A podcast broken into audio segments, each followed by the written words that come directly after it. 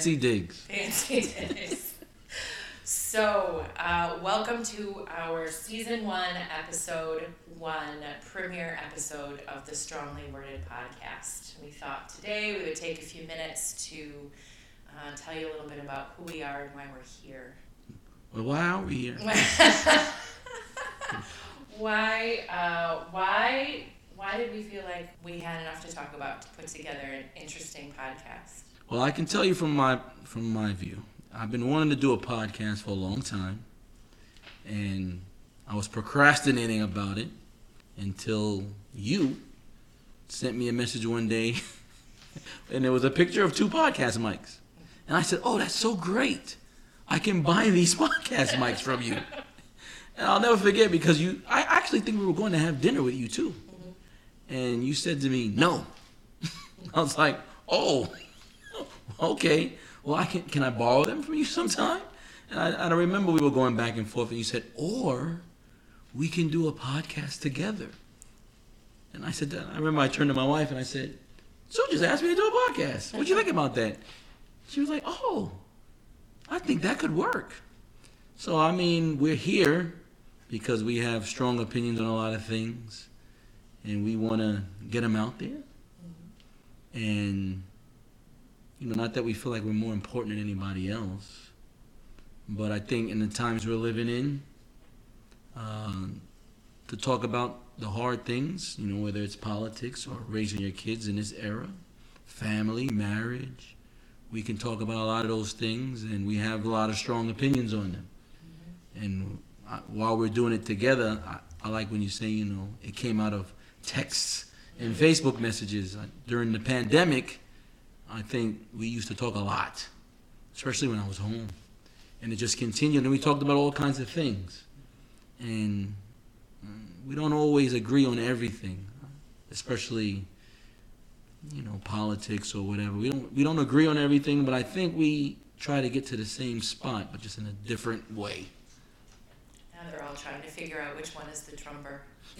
because you said that, right? Yeah, maybe. Maybe. Well, that was something certainly that I actually talked about with my daughter when I was telling her that I had spoken to you about doing this. And she said, But don't you and Johnny usually agree on things? Why is that going to be interesting? A friend of mine, a, a mutual friend of ours, said the same thing. And I don't think we agree on everything. I think when we talk about a certain subject, we're going to disagree. And it's going to be weird who disagrees with who. Mm-hmm. Um, I think you have a, a stronger opinion on that than I might. Mm-hmm. Um, yeah, we're gonna we're gonna disagree on some stuff, but we won't be disagreeable. Ooh, listen to that. I was going to say, because of the time we're living through right now, we're recording this first episode on October 11th, so it's a very politically charged time. Yeah. That a lot of our topics will deal with politics, but we're not necessarily a political pod. Mm-hmm. Um, I agree with that. I, I think yeah, you know, we're gonna have the election is what four weeks away. A little less than. Okay, so there's gonna be some polit- political stuff in here, but I think at the core we're we're family people, community people, and we're gonna talk about all those kinds of things. Mm-hmm. So if you want to come to a place where you're gonna get a variety of topics and a variety of opinions, strong opinions, mm-hmm. then this is the right place. So, who are you, Johnny? Who am I? I'm Batman. No. um, I'm Johnny Hampton, originally from Queens, New York. I've been living in Florida now 15 years. Wow. Yeah, my, my mom actually sent me a message the other day. Are you happy you moved to Florida? I, I am. I think it was better for my kids, but my sensibilities are New York sensibilities, specifically inner city sensibilities. So when I look at the world, I look at it through that lens. Whether it's what the kids are doing on social media that sometimes I don't understand because they draw so much attention to themselves. Um, like every time I go on social media, and I see a kid taping a fight, and I don't under I. And being these accounts set up for that purpose. Being from where I'm from, I don't understand the videotaping of an assault and drawing attention to that. I don't understand that. In my generation, I don't think we were so much of a look at me generation. And that's just so that when I come at things, I come at things from living in Queens, New York for 21 years until I moved to Brooklyn with my girlfriend who became my wife. And that's how I look at the world. It's, I don't think it's ever going to change. Uh, I look at things from a certain perspective, and there's certain rules that I live by because of that. So, do, do, are we going to tell our age? Do I have to tell my age as well? You don't have to say anything you don't want to say. Oh, I mean, I'm 40-ish. Why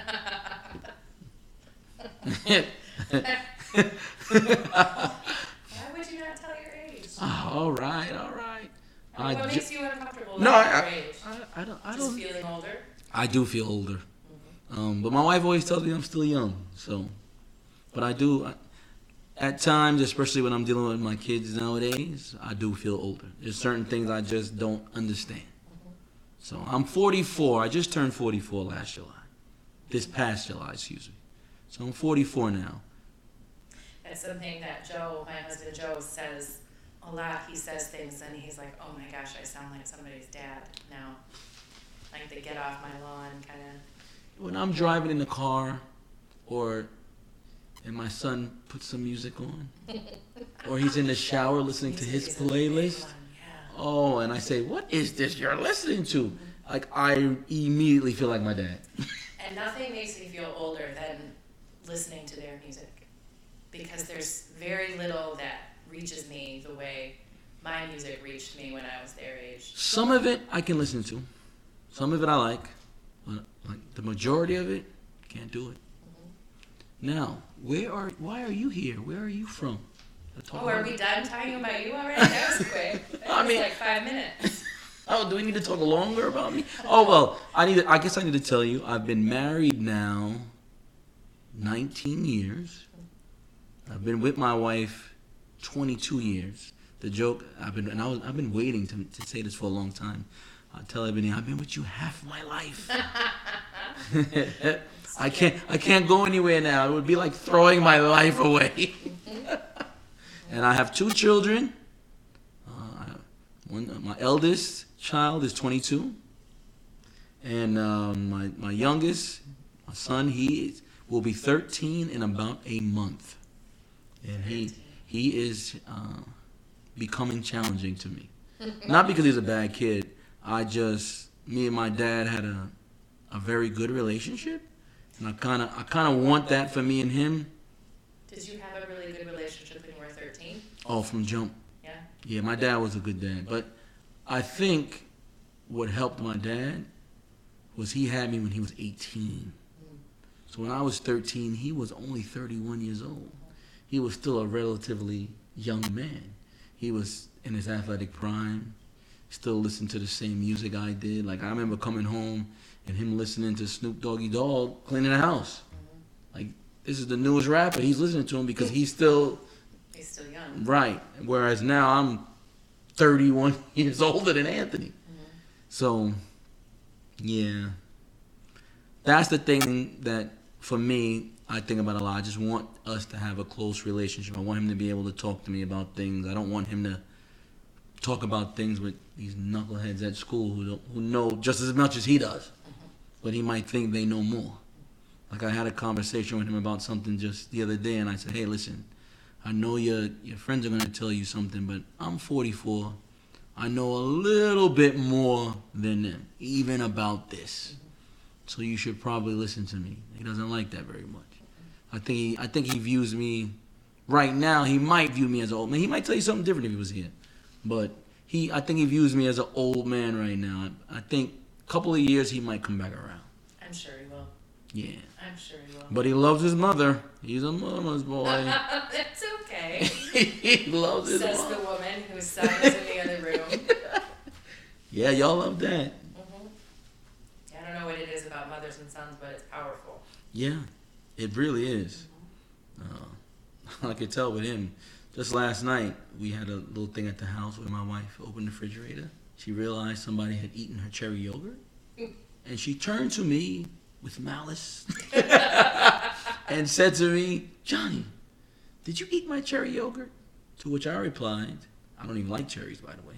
Babe, I don't eat cherry yogurt. She asked her son, baby boy, Anthony, did you eat my cherry yogurt?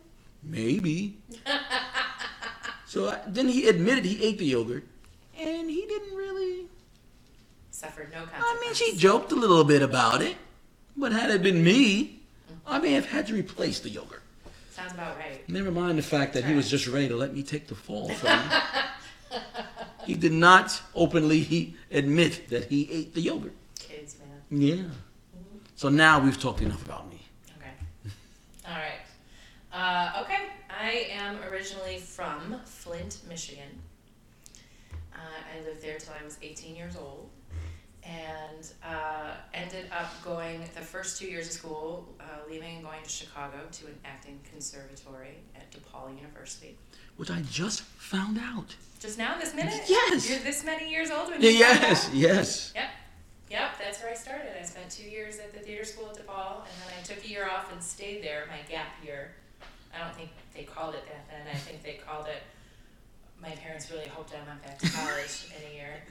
They made me a, an offer I couldn't refuse and said, you know, okay, we'll give you this year and you're working and we'll help you out, but if you're not back in school somewhere next year, you're on your own.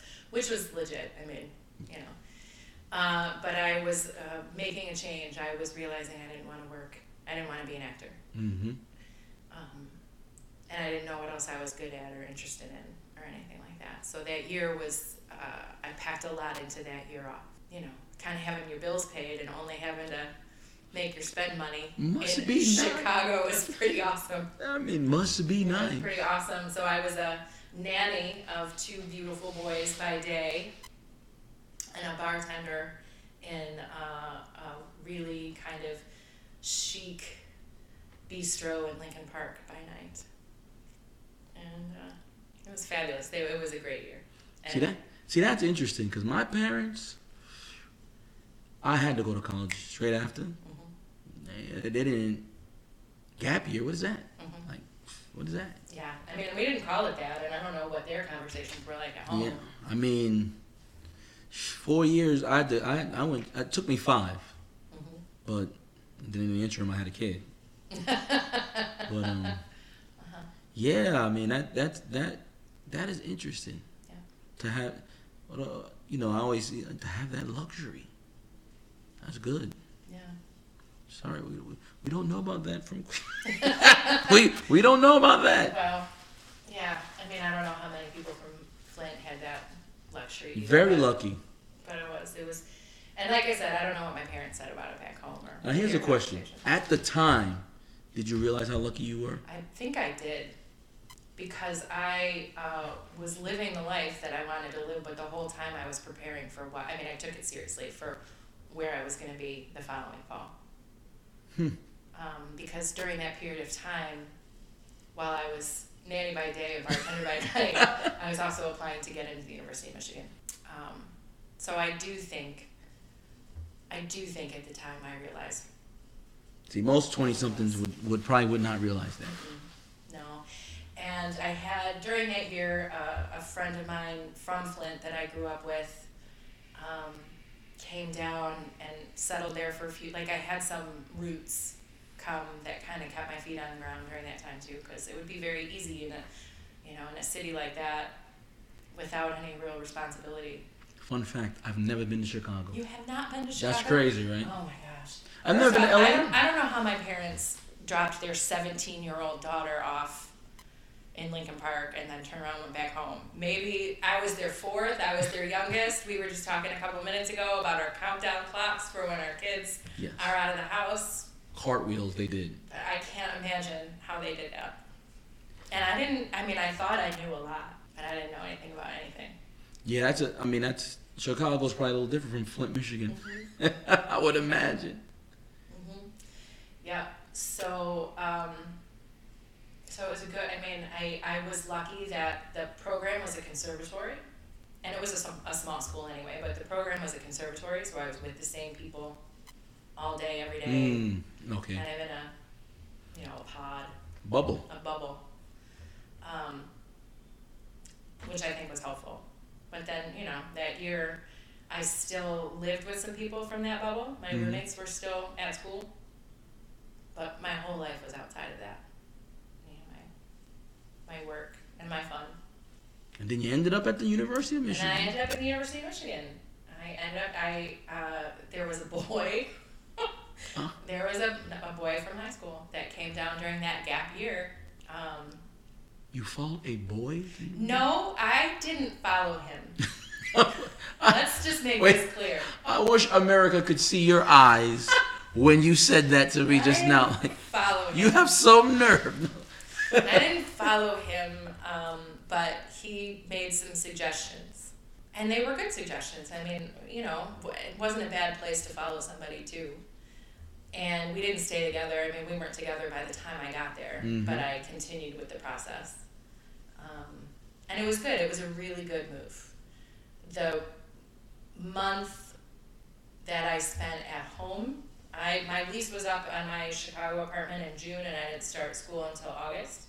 So that period of time at home was horrible for all of us because I came home thinking I knew it all. Yeah, you you well you if you're you've been independent so long, and that that that Independent is relative. I- yes, because we we talk about that. My wife and I always talk about that with Tiara. Tiara is my eldest child, and we always talk about when Tiara comes home how the dynamics are so different. Mhm.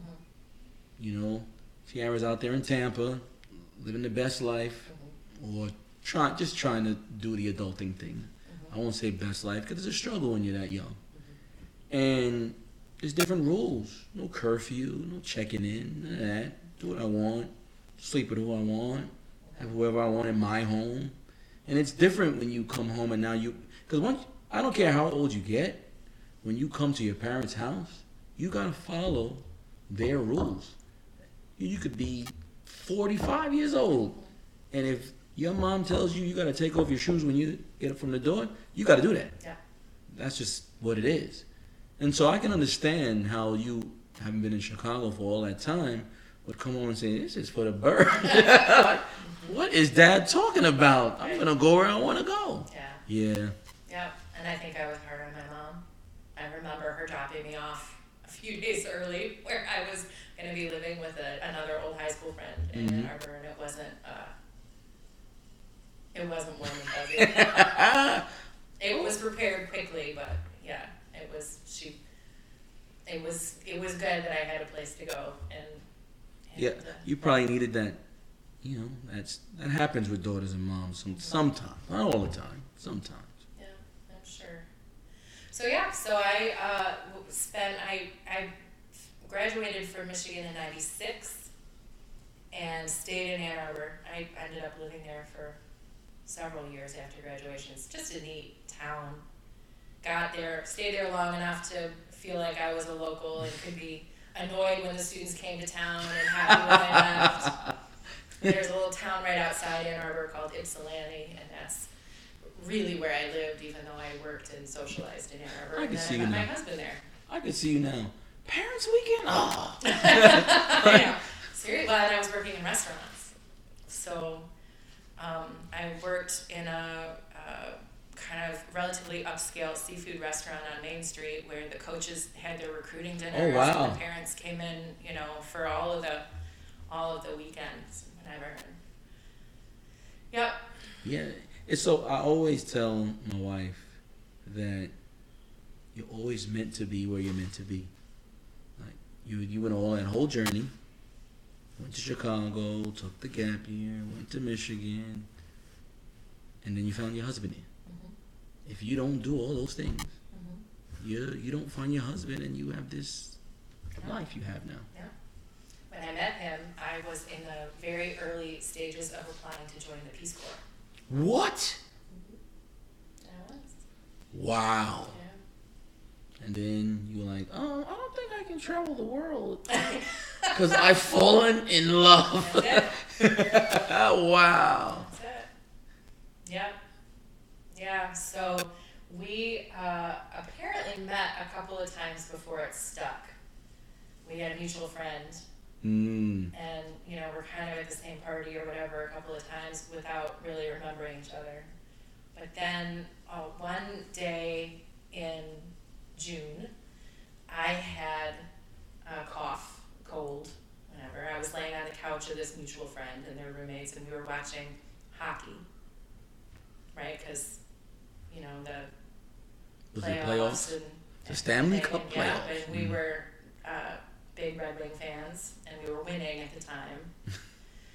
and uh, uh, this mutual friend came in with Joe, and that was kind of it. This time it stuck. We uh, all of a sudden I didn't feel so sick anymore. I kind of sat up, paid attention, but he was there. I didn't know it until quite a bit later, but he was there that night to meet up with another girl. I don't know what happened to that other girl. We never ran into her. Uh, That's so crazy. yeah, So now I feel like I should tell the story of me and my wife now. uh-huh. I think you should. It's a Oh good my- one. It's yeah, yeah. She loves this story. you know, when I met my wife, I was going to school, and I and I had a baby on the way. America, we won't talk too much about that right this second. but I was not with the person. Pin in that. Yeah, we'll put a pin in that one for a later discussion, a later podcast. But I was I was having a, a child with a woman I was no longer with, and I met my wife at work. Now I did not pay any attention to her because at the time, and I, see, I don't. America's gonna think the worst of me right now, No, but at the time, even though I was having a baby with someone else, I was kind of dating my high school sweetheart. It was a weird time.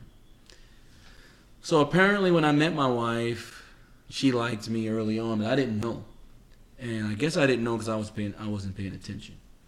She says that all the time, but I, I, you don't pay attention if someone's flirting with you. I, I maybe I maybe it was the the fact that I was going to school, having a baby, trying to balance all this stuff. So when I met her, it was like the fall of '97, and I didn't, like I said, I didn't pay much attention to her. We had mutual friends at work, and then that next year, 1998, uh, my daughter was about to be born. uh, Our daughter, I say, um, which is another discussion for another day. Maybe we'll pin that one too. And I remember one day she came up to me because we had, like I said, we had a group of friends and we would talk. And the discussion of the last week or so was me having a baby on the way and a girl that I'm dating not being cool with it, which is normal, understandable. But from my standpoint, I was going to be all about my child that was about to be born, and if you couldn't get on board with that, then I can't be with you. And we were we were kind of talking through those things. And I'll never forget. I worked at a place. It was called I don't know what they called it when we when we merged, but it was a place where you go in Queens and you can pay your real estate bill, and you could pay your parking violation. They merged them. I started working at the real estate tax collector when I was about a junior in college. My best friend, I was working at Model Sporting Goods, which I think no longer exists now in New York City. R.I.P. Modell's. if you're from Queens, if you're from New York, you know this store. It's a sporting goods store, kind of like Dick's mm-hmm. and those kind of things. And I never, I never forget my best friend. Came, my best friend's dad came in there. He said, "Are you ready to get out of here?" I was like, I was like "What do you mean?" He said, "I got a job for you. You know, you can do something more towards your field because I was an accountant. So he got me this job. I was at the real estate tax collector, and they merged with parking violations in Queens. So anyway, Ebony comes up to me while I'm sitting in the window with a mutual friend of ours, and she says to me, "Have you and your girlfriend decided what you're gonna do about your relationship?" And I said, I can hear that in her voice. Yes. And I said, no, we have not made any decisions. And she said to me in front of all of our coworkers, every window was filled, and she did not say it quietly. She said, well, you need to tell her to hurry up because other people are waiting in line. And walked away. Now, mind you, I had no idea at the time she even looked at me that way. And I remember I turned to my friend and I said, Is she serious? And he's cracking up. He's like, Yes, she's serious. Apparently, he had gotten so tired of her talking about me that he told her if she didn't tell me she liked me, he would. Because we had gotten to be very good friends, me and him. And shout out to Okito, he's responsible for everything. And she walked away, and I'll, I'll never forget. I remember telling her afterwards, and a coworker of ours saying, "It's about time she told you." Like I was literally clueless. I didn't know anything. I remember telling her, you know, I got a lot going on right now. I don't really think I should be, you know, getting into another relationship, but here's my beeper number. that, that shows you how old I am. You know, if you ever want to talk, just beat me. And she basically beats me every night after I got out of class. And she always said, Well, you didn't have to call me back. But anybody who knows me, I call everybody back. And we would talk almost every night. And then, you know, now here we are 22 years later. That is a, a way more beautiful story than I was watching hockey and he walked in and he was there to meet another girl and we went to a bar and had a few drinks and the next thing I know he's putting his hand in my back pocket saying, You picking up what I'm putting down? and I did. Like Joe is basically the the one night stand that didn't end. yeah, well. it was supposed to just be a hookup, and you know. But we have to tell people what's interesting about when I met Joe and when you met Ebony. And Yes. We started dating on the exact same date. Of the exact same year. That is insane. Uh-huh. I, whenever you put like, so, when that comes up on your Facebook, it is always like, that is so crazy. Yeah. Now we decided we were dating in totally different ways, because you guys have this beautiful story of how you met in Estrana. Joe and I were hooking up. At one point, the girl that I was with, I leaned over to her when we were leaving the bar, Connor O'Neill's on Main Street in Ann Arbor. And I said to my friend, he's cute, right? Like, Like, because you were how drunk. bad am I gonna, how bad am I gonna regret this tomorrow? He's cute, right? She said, yeah, he's cute. I said, okay. And you, and you didn't. That's so funny because you just never know.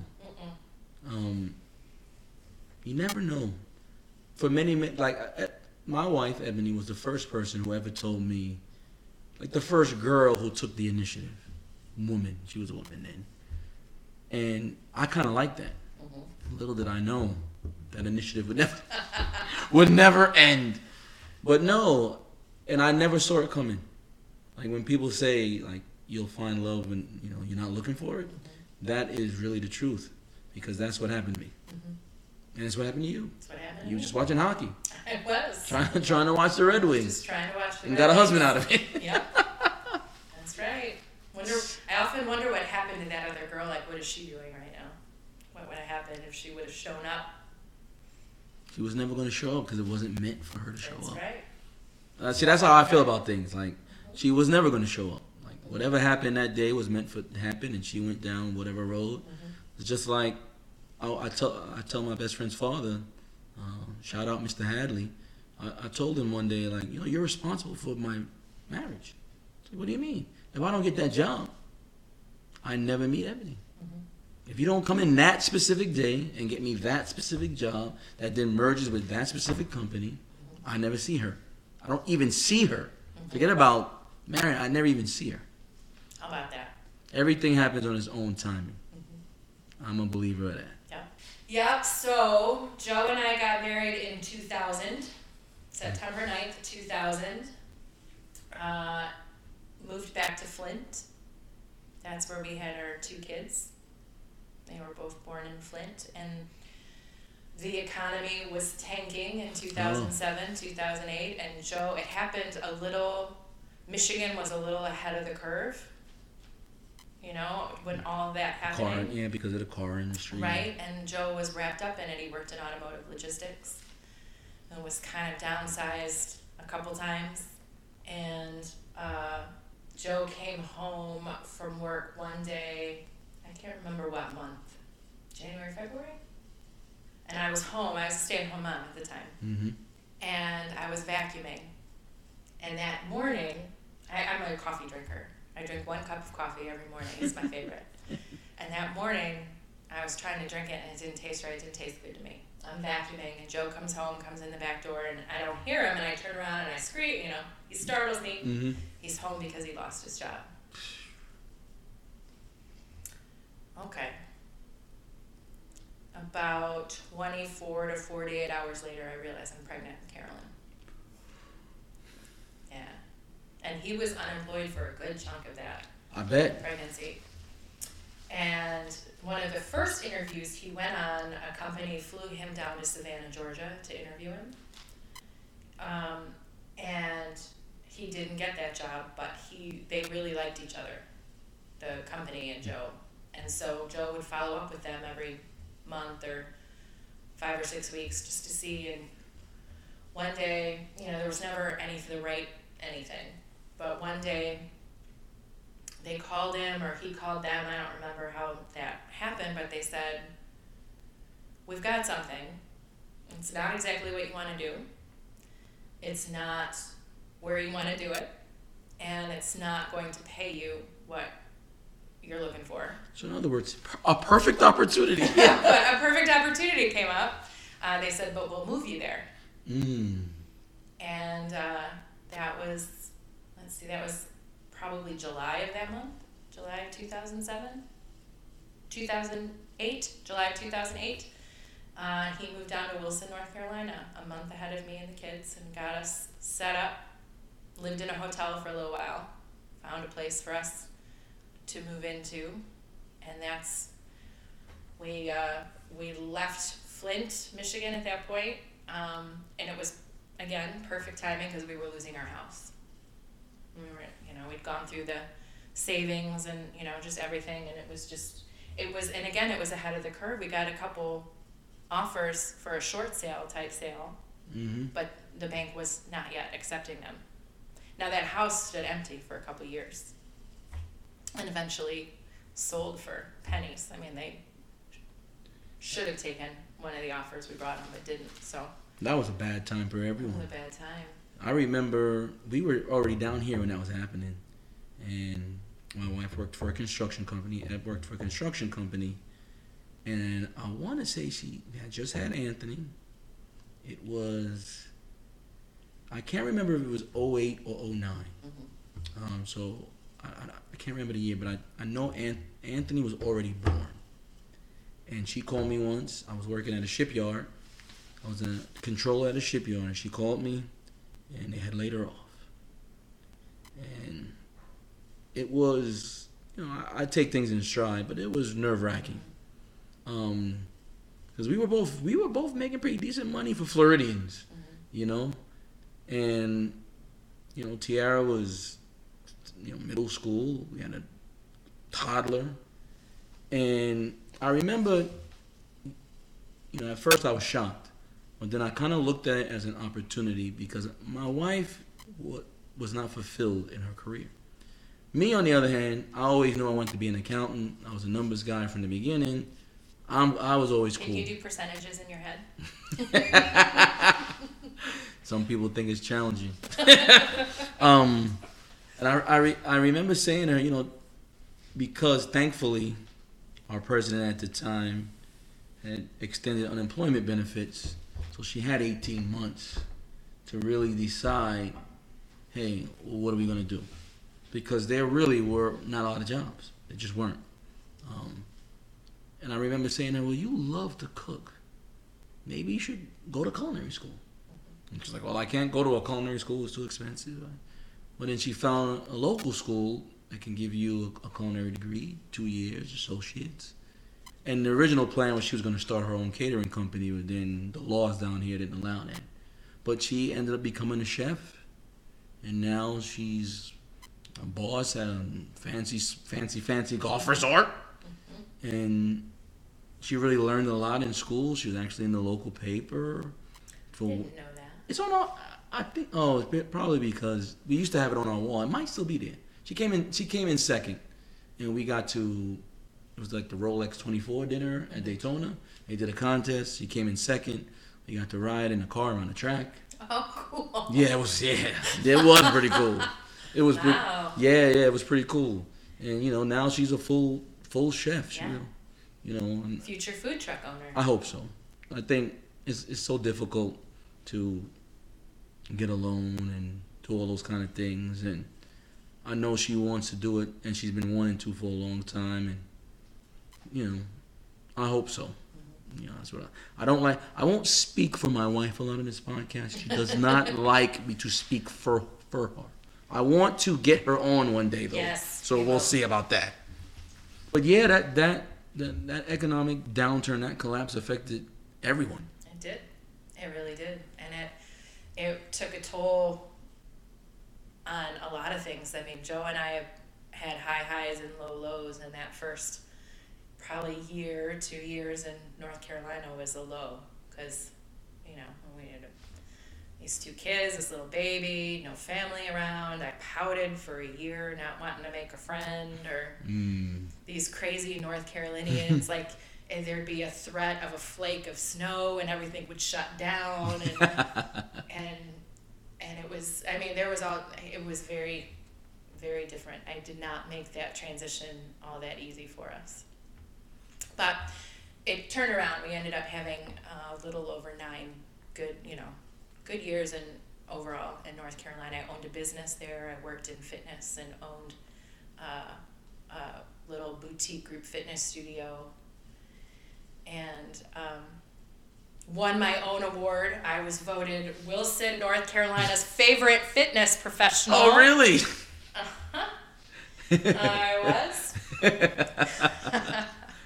um, and then uh, let's see, we've been here in Florida three years, which is another story how we got here. I won't depress you with with two sob stories in the same podcast. We'll say we'll put a pin in that one. I'm sure it'll come up. Yeah, I we got to Florida. Um, we decided to move to Florida after some family things happened. I got to get clearance from my wife to talk Right. about those things, though. Yeah. So maybe when we get her on, we'll talk about them. But we we decided to make the move. We didn't.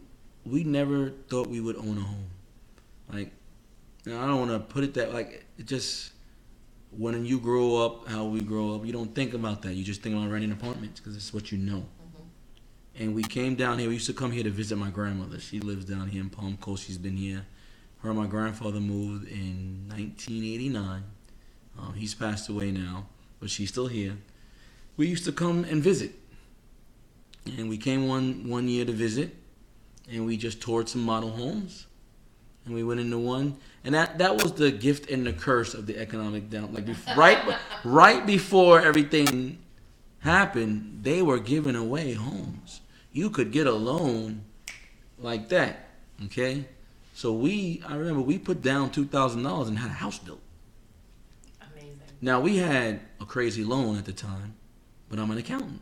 Mm-hmm. And so I fully understand we're gonna be in this a year and then I'm gonna refinance it. And we did that.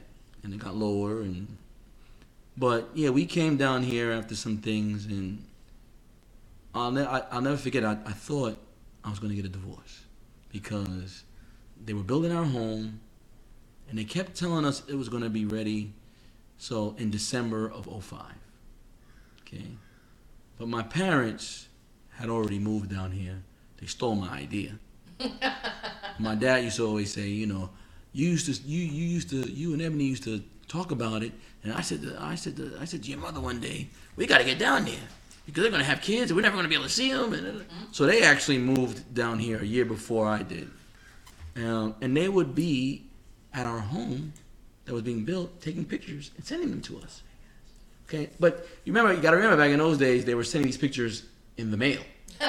Okay, we're talking about 2000, early 2005. Like they weren't texting them to us or anything like that. They were. My parents didn't use email, so I remember getting these pictures like in March of 2005 and saying, "Wow, this house is going up pretty fast, and we need to get down there." So something happened in our family in April of that year. We had a little tragedy, and I remember getting a call from an employment agency saying, "Hey Johnny, if you want to get a job down here, you gotta be down here mm-hmm. because we have too many people that come get jobs and they decide they don't want to live down here and they move back. So now we just had a family tragedy, and I have to tell my wife, "Hey, listen, we have to leave all of your family, go down to Florida, stay with your in-laws." until my home is built. Yeah. Super fun, right? Right. We'll get our home after we live with your in laws. And she agreed, though. She knew. She trusted me. Um, my wife oftentimes gives me a lot of, for lack of a better word, gives me a lot of shit. But she does trust me, especially when I'm very serious. Like, so she trusted me, and we left.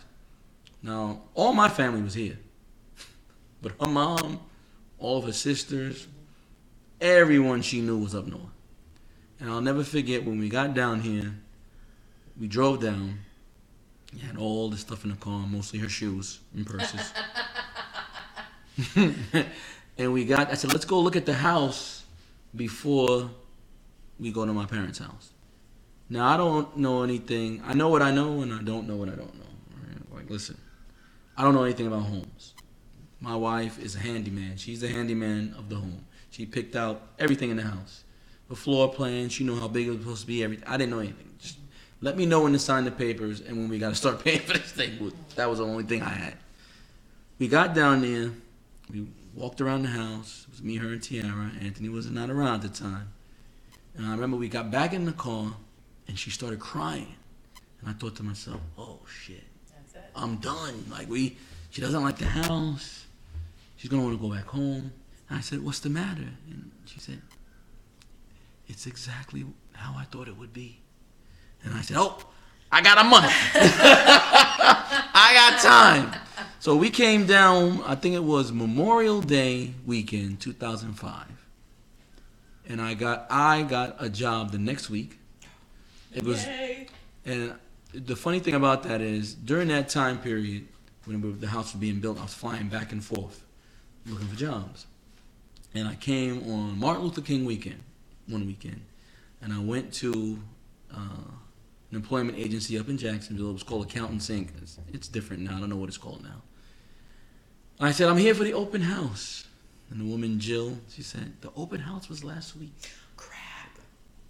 I said, "Oh, I don't, I, I don't, I'm not a rich man, so I don't bought this plane ticket. I came down here to do this thing." She's like, "But I'll give you all the tests they took, cause in New York they don't do this, but down here, you say you're an accountant, they want to make sure. Like, you got to sit in front of a computer and take an exam, and so I did all that." And she said, "Okay, I'll call you if I find out anything." And I had quit my job I gave them two weeks in the middle of May because I, they said to close in the house, you have to have a job down here. Mm-hmm. That was the rules back then. I don't know what the rules are now, but those were those were the rules then. And Friday, I was leaving my my job. I was leaving at five o'clock. It was three o'clock on that Friday, my last day. Jill called me. She said, "Johnny, when are you coming down here?" I said, "Well, it's funny you call. You know, today's my last day." She said to me, I got an interview for you next week. And I went, I think that next week, Wednesday or Thursday, we got down here Memorial Day weekend, and I was working the following Monday. Oh, thank you. Thank you, universe. Things are supposed to happen when they're supposed to happen. Yeah. So I ended up getting that job, and then my first week at that job, I was looking for Ebony a job, mm-hmm. and she got a job. I think within within two three weeks. Mm-hmm. So we got down here Memorial Day, and I think by the end of June, both of us were working. Mm-hmm. And the house that they said was going to be built and uh, done in December was done. I want to say August sixth or something like that. Four months ahead of time. So if we wouldn't have come down, uh, who knows what would have happened. And we've been we've been down here ever since. Super lucky, no, not lucky, but timing is everything. Timing is everything. Yeah. And here we are. Here we are. See, if, Here I, we are. and if I didn't live down here, we would not be doing this podcast. I know.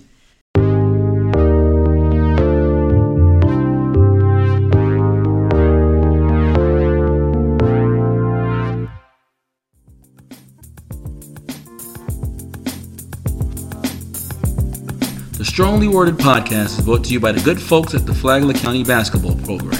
For high quality community based youth basketball, you don't have to look any further than the Flagler County Hurricanes.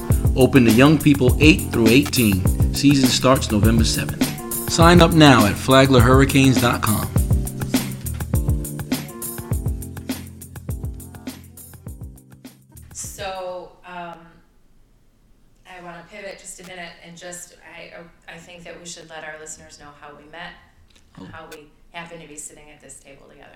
Okay, well, we met in a basketball gym.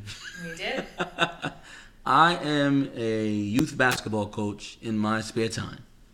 Um, I've been coaching for a league here in Palm Coast, the Flagler County Basketball League. Sponsors of the first Yes, our first spon- episode. sponsors actually. of our first episode. Uh, we've been and I've been coaching there for four years. Um, I kind of got fooled into it by my dad. I can say that now. He's he's not here to defend himself. but I kind of got fooled into it, and I became his assistant on the older teams and the head coach on the younger teams. And um, I think it was it might have only been my second season there because it was was it Mhm, you're right. it was 17 right like the spring Yeah. okay fall. it was fall Fall. Oh right, right, right. No, it was spring, because DiMaggio and them were there. It was after the basketball season, so it Was was. it really? Because Yes. I thought it was right after he didn't make it. No, it wasn't. Because remember, DiMaggio and them camp. They didn't play Okay. during. My dad never let them play during the season. I guess you're right. Yes. So, um, that early. just- that doesn't make any sense to me. I thought we found you guys right away. No. Mm-mm. Okay. Because I don't even think we had the high school division You're right. Okay. So that 2017, it probably was February, because that's when we usually start that up. Um, my dad had an older team. I was the assistant, and um, he had a very good team at the time. He coached a lot of kids that made varsity since they were in the seventh grade. So they, after their season was over, they would come play in our league. Um, for people back home in New York City or across the country, um, it's a rec league. Mm, I think it's a little bit higher competition at times than a rec league, but it's a rec league where people volunteer their time to coach. And our whole goal is to develop these kids so they get to play high school basketball, which a lot of them do. Um, my dad had a great team that season. There were two great teams that season, though. He had a great team in which he had about four varsity players on his team. So at our first practice, you know, what I used to do with my dad when he was the head coach and I was the assistant, he would run the practice and I would sit on the side and watch the kids and then let him know what I saw. Because a lot of times he would let me do the substituting. Because he didn't like to deal with the high school kids getting attitude, so he felt like I should deal with that. and Sue's son, Joseph, was shooting around. And then they started playing a little bit. And he was playing. And I remember I went over. I don't. Joe was there too, right? Both of you. both of us were Both of there. you guys were there. And I went over to them because I had been to some FP, to FPC games, to local high school. The only one I acknowledge. No, I'm just kidding. um, I had been to the local high school games, and I didn't see their son on the court. I did not see Joseph there, JV or varsity. And I remember sitting with them, and I said to them, um, "Are you new? I, I don't know if I asked you if you were new in town." And you were like, "Yeah." I said, "Well, did Joseph try out for JV?" And you said, "Yes, he didn't make it." I said, "Wow." Um, I remember saying, "Wow, that's uh, to me that's a little ridiculous." but in full disclosure, now I clo- I coach at FPC, and the amount of kids that show up for tryouts, like if you don't know what you're looking for, it's difficult. Um, so at the time, I was like, "Oh man, how did they miss this kid?" You know. Now I kind of understand a little bit more, but I remember telling Still unforgivable. I remember telling Sue and Joe, well, he's going to be pretty good. And we, you know, we would talk from time to time. And I remember that season, like, we had like five varsity players starting. And the back of the bench was um, not as talented as those varsity players. So we could not play them at all times, especially because that, that year, that division was pretty competitive. They had a lot of high school kids playing at the two high schools that came and played in the league.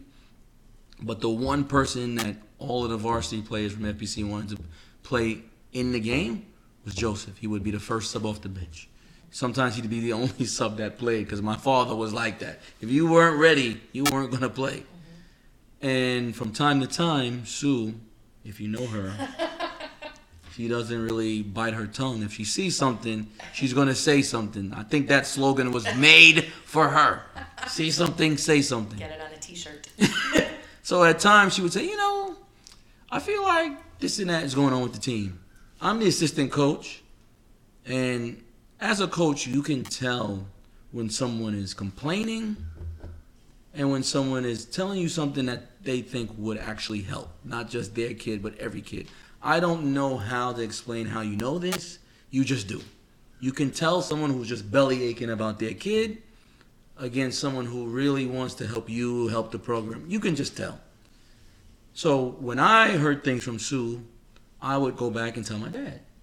And I would say, hey, That this- old lady's belly aching. no, I would say, hey, listen, Joseph's mom said she recognized X, Y, and Z. I just thought you should know. Now, my dad also had that kind of radar. He didn't talk to every parent. He left that to me most of the time. But there was a there were times when Sue would say something, he would go talk to her. And I would be mortified. he would talk to her about what she saw and say, "Hey, you know, I, you know, Johnny told me this and that happened. I'll, I'll look for it." And then Sue would come to me, "I didn't tell you that to tell your I just didn't want to be that parent, that, the parent A in your descriptions. No, but like I say, coaches, good coaches know the difference. Okay, and my dad was one of them. Like he, he knew people who knew basketball and weren't just trying to get their son more playing time and stuff. And so we kind of met that way. Um, but I don't think we really became friends like that until um, you guys started to volunteer for the league. So my first couple of years in the league, I was just a coach, but I would show up and I would stay all day because I watched the I watched the games, and my dad would always be like, "Why do you stay all day? Ah, ah, don't you, you got stuff to do on Saturday?" Like, first of all, not really, because my wife is working most of these Saturdays. But second of all, like if we're gonna coach against the team, shouldn't we know what they do? He's like, "Oh, that makes sense." So I would be at the gym all day. So eventually, uh, the, the our league director, Fitzgerald Belgrave, Fitz we call him, he, him and his wife came to me and asked me if I wanted to take on a more, uh, a heavier role with the league, which I did. And then they got together like a volunteer group. He calls it the FCB Army. That's what he calls it. And Sue and Joe joined that group, and we've spent a lot of time together, and we've gotten closer. I remember my dad telling me, he's like, it's more like a family than a volunteer group. And then, you know, during the pandemic, I only hung out with the FCB Army because I was scared of the COVID.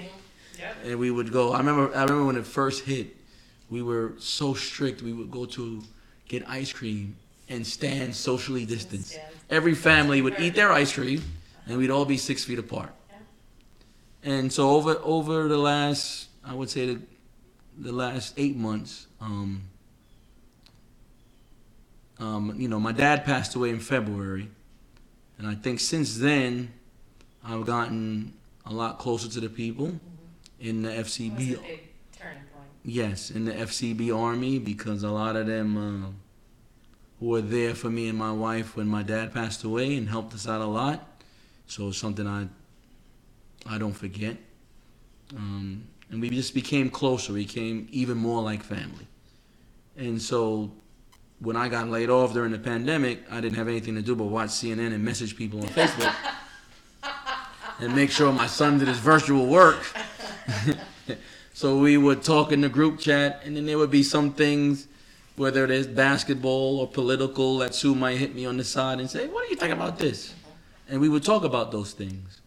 And I remember one of the things we talked about was um, systemic racism, and I um, I sent you a whole. It was like a billion messages describing all the things I had to do. If you've been to our website, stronglywordedpod.com, Yeah. stronglywordedpod.com, you will see pictures of us, and you will see that I am a black man. So systemic racism is in my wheelhouse, and I was explaining to Sue all the different things my parents had to do because of all these different systemic things in order to get me a good education and all these different things just to be middle class. not to be rich, just to get from lower class to middle class. And I was explaining that to her, and she said to me, "Man, you tell a great story." she said, "You like she, you, yeah." She said, "Man, you tell a great story." And I said, "I've often thought about doing a podcast." She said, "Oh, you should do it." But I've always been like my wife will tell you, I got all these different things, you know, and she said, "You never follow through on them." And so when you sent me that message, I was like, "Well, wow, this is crazy. Maybe we should follow through on this." So I'm glad to be here, and that's how we met and how we, you know, How we came to sit right, right. here. And our kids are close, and you know, I've coached her son a bunch. Soon to coach her daughter, which I'm really excited about. And uh, I think, based on how things are now for me, I think we'll be friends probably forever. So. And hopefully- not just because we're forming an LLC. no, yes, right, exactly. The Strongly Worded podcast is written and produced by Johnny Hampton and Sue O'Lear. Music production and vocals by Marshall Max Lamont Hamilton, and cover art by Samantha Shakes.